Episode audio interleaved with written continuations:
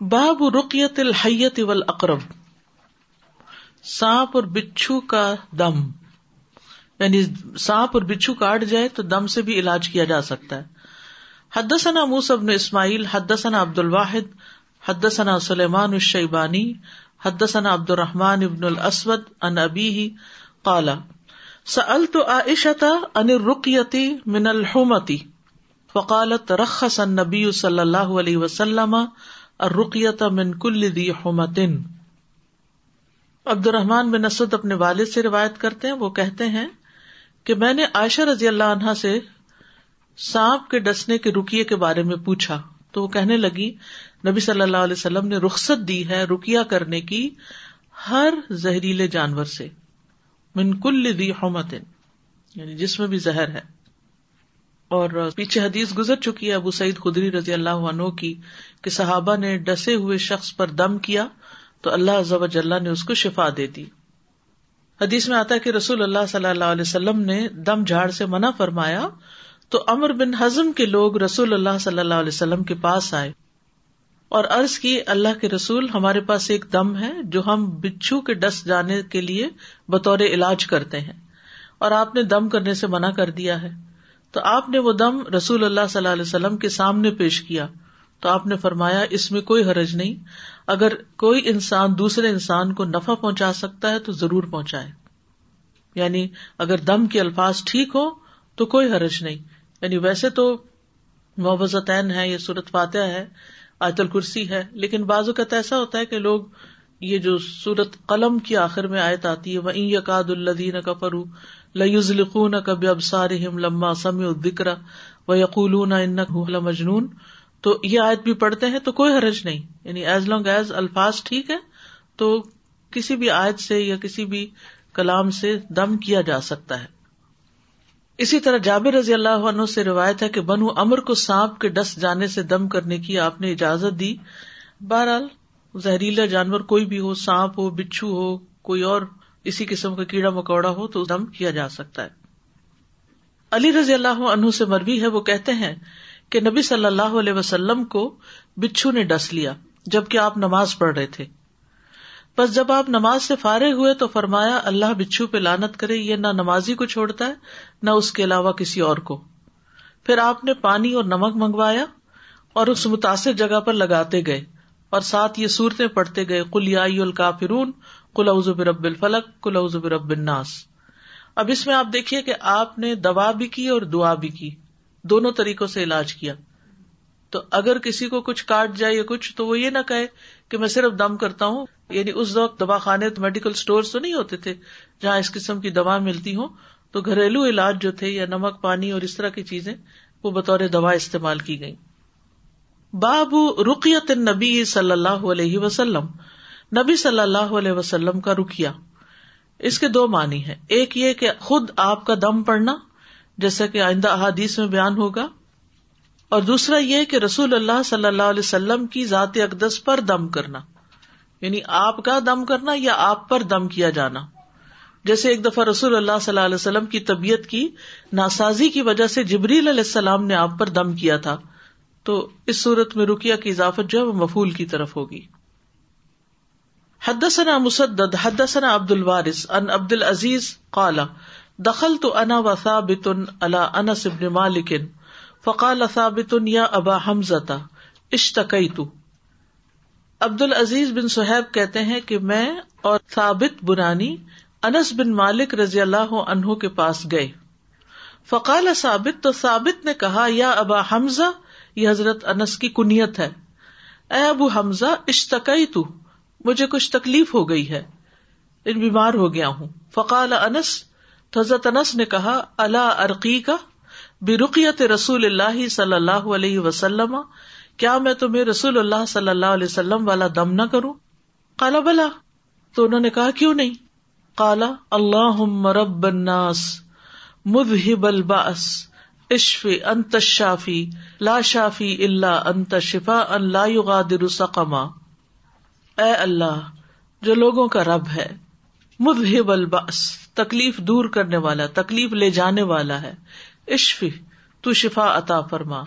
انت شافی، تو ہی شفا دینے والا ہے۔ لا شافی اللہ انتا تیرے سوا کوئی شفا دینے والا نہیں۔ اللہ انتا مگر تو ہی شفا ان ایسی شفا عطا کر۔ لا یغادر سقما، جو کوئی بیماری نہ چھوڑے۔ یعنی تیری طرف سے ایسی شفا آئے کہ ساری بیماریاں بھاگ جائیں۔ اس حدیث میں حضرت انس نے اس دم کی نسبت رسول اللہ صلی اللہ علیہ وسلم کی طرف کی ہے۔ ٹھیک ہے؟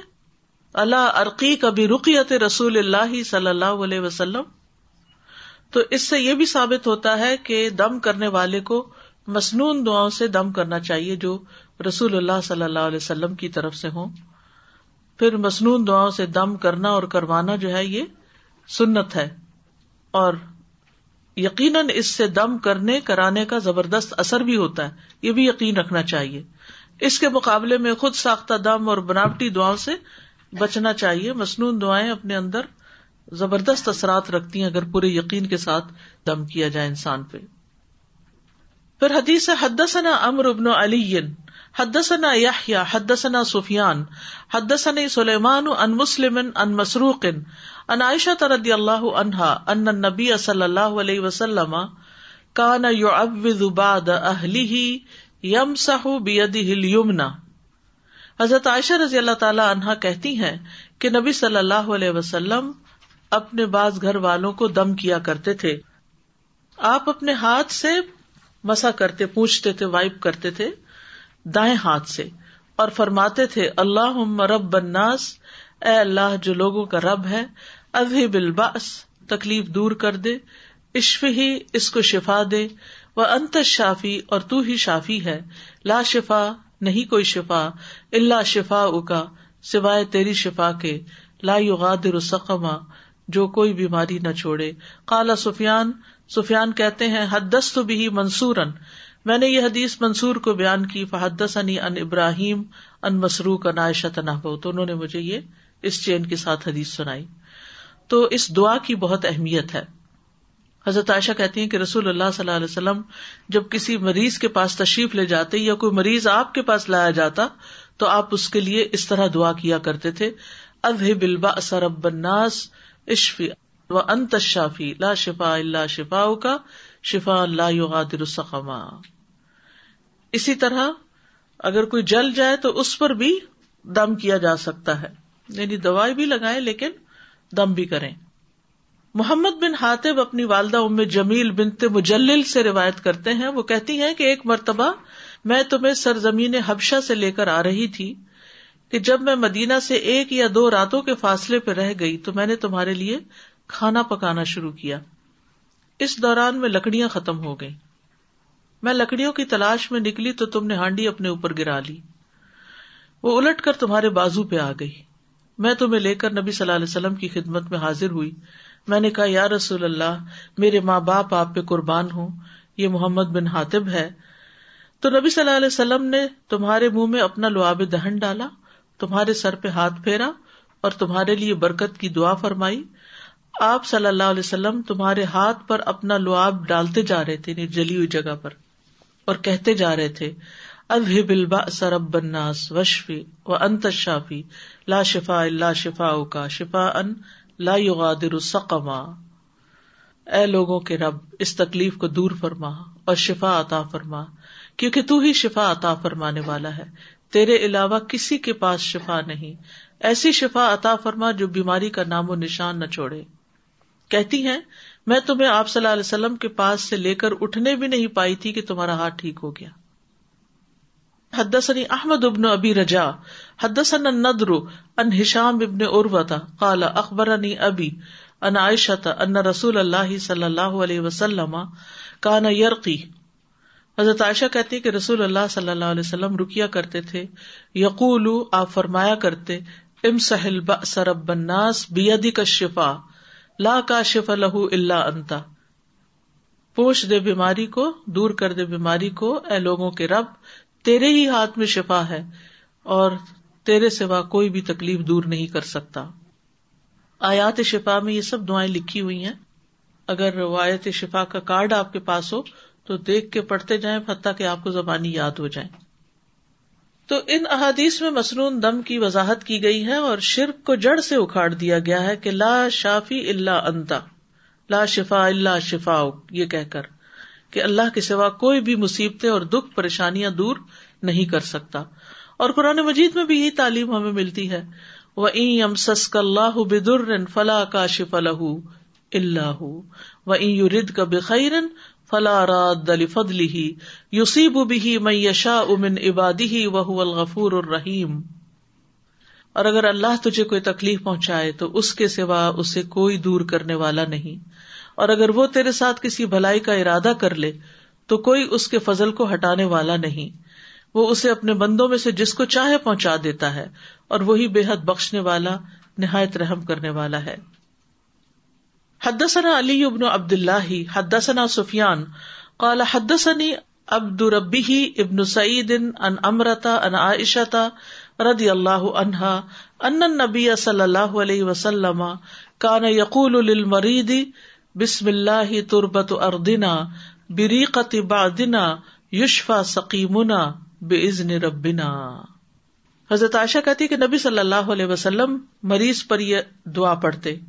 بسم اللہ اللہ کے نام سے، تربت اردنا، ہماری زمین کی مٹی، بریقت بادنا، ہمارے باز کا لواب دہن، یشفا، شفا ہوگی سکیمنا ہمارے بیمار کو بے عزن ربنا، ہمارے رب کے عزن سے۔ یعنی شفا تو رب ہی دے گا، مٹی نہیں دے گی۔ اب اس زمانے میں بہت زیادہ دوائیاں وغیرہ نہیں ہوتی تھی، تو مٹی، پانی، تھوک، لواب، نمک، یہ اسباب کے طور پر استعمال کیے جاتے تھے۔ تو کیا طریقہ ہوتا انگلی کے ساتھ تھوڑا سا لواب لگا کے، زمین کی مٹی کے ساتھ ٹچ کر کے، تو درد کی جگہ پر اس کا مساج کر دیا جاتا، تو وہ ٹھیک ہو جاتا، اور ساتھ ساتھ یہ دعا پڑی جاتی۔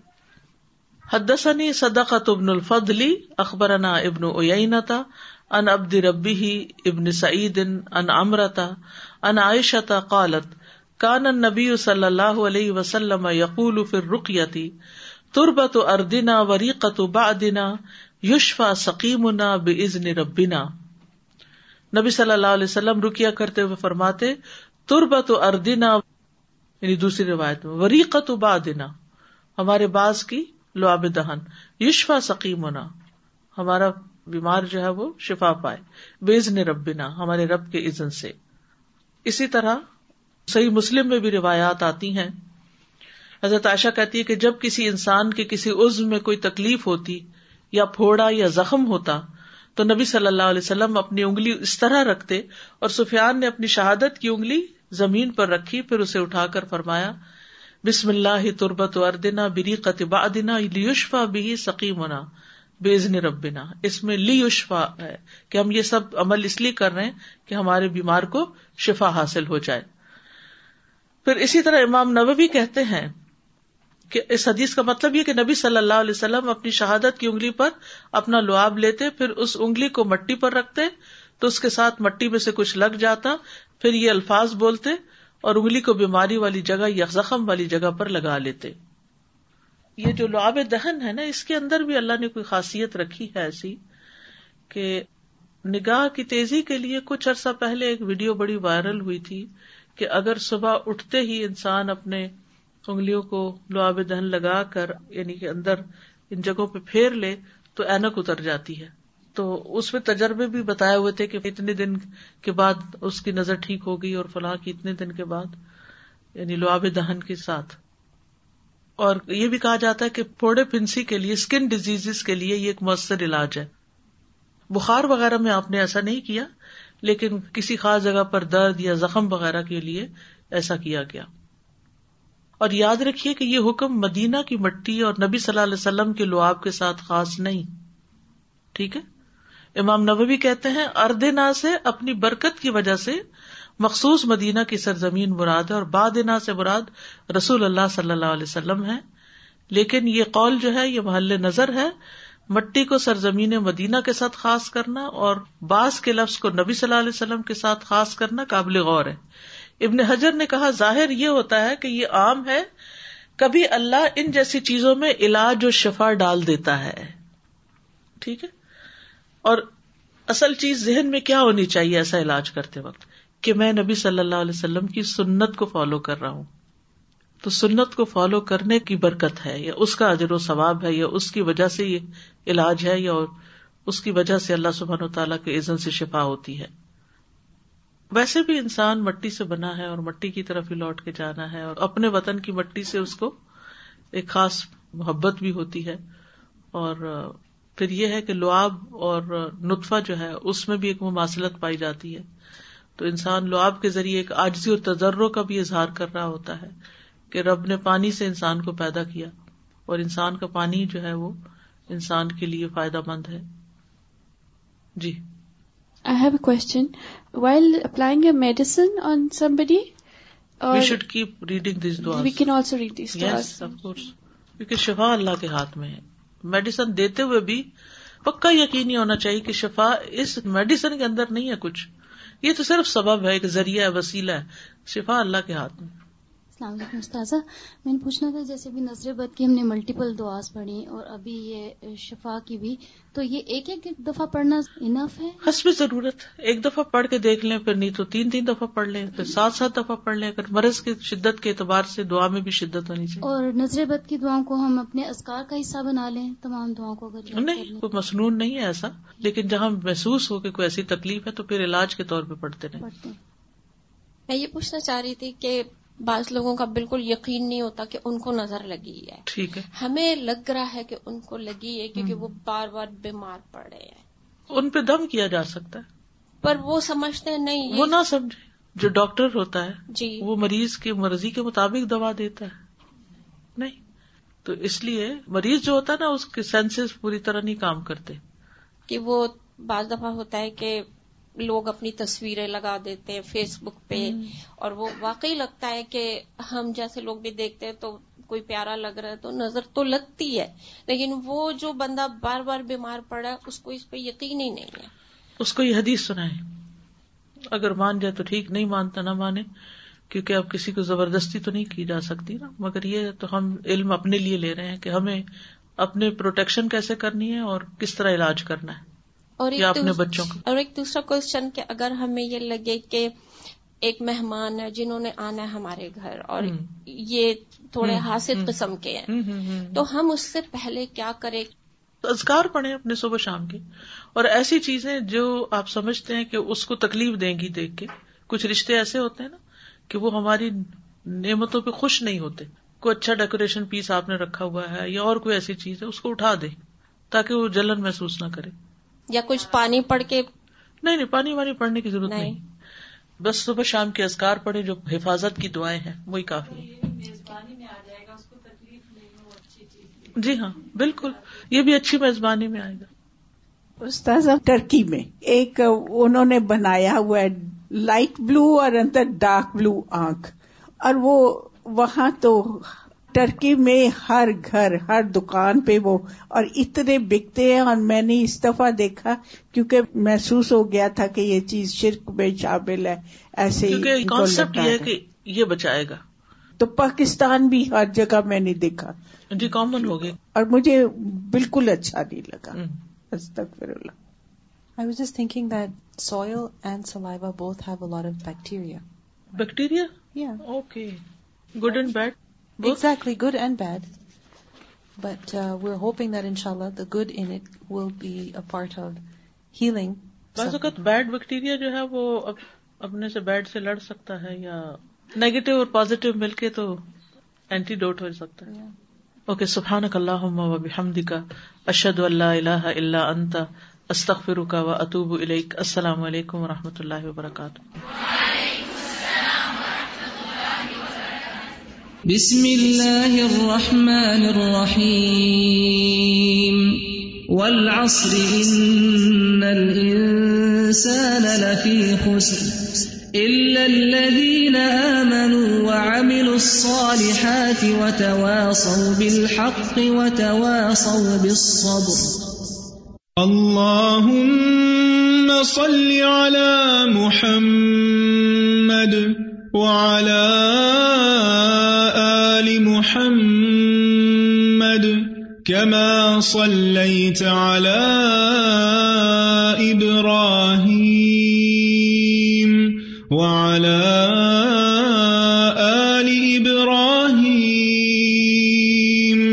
إنك حميد مجيد. اللهم بارك على محمد محمد وعلى آل محمد كما باركت على إبراهيم وعلى آل إبراهيم إنك حميد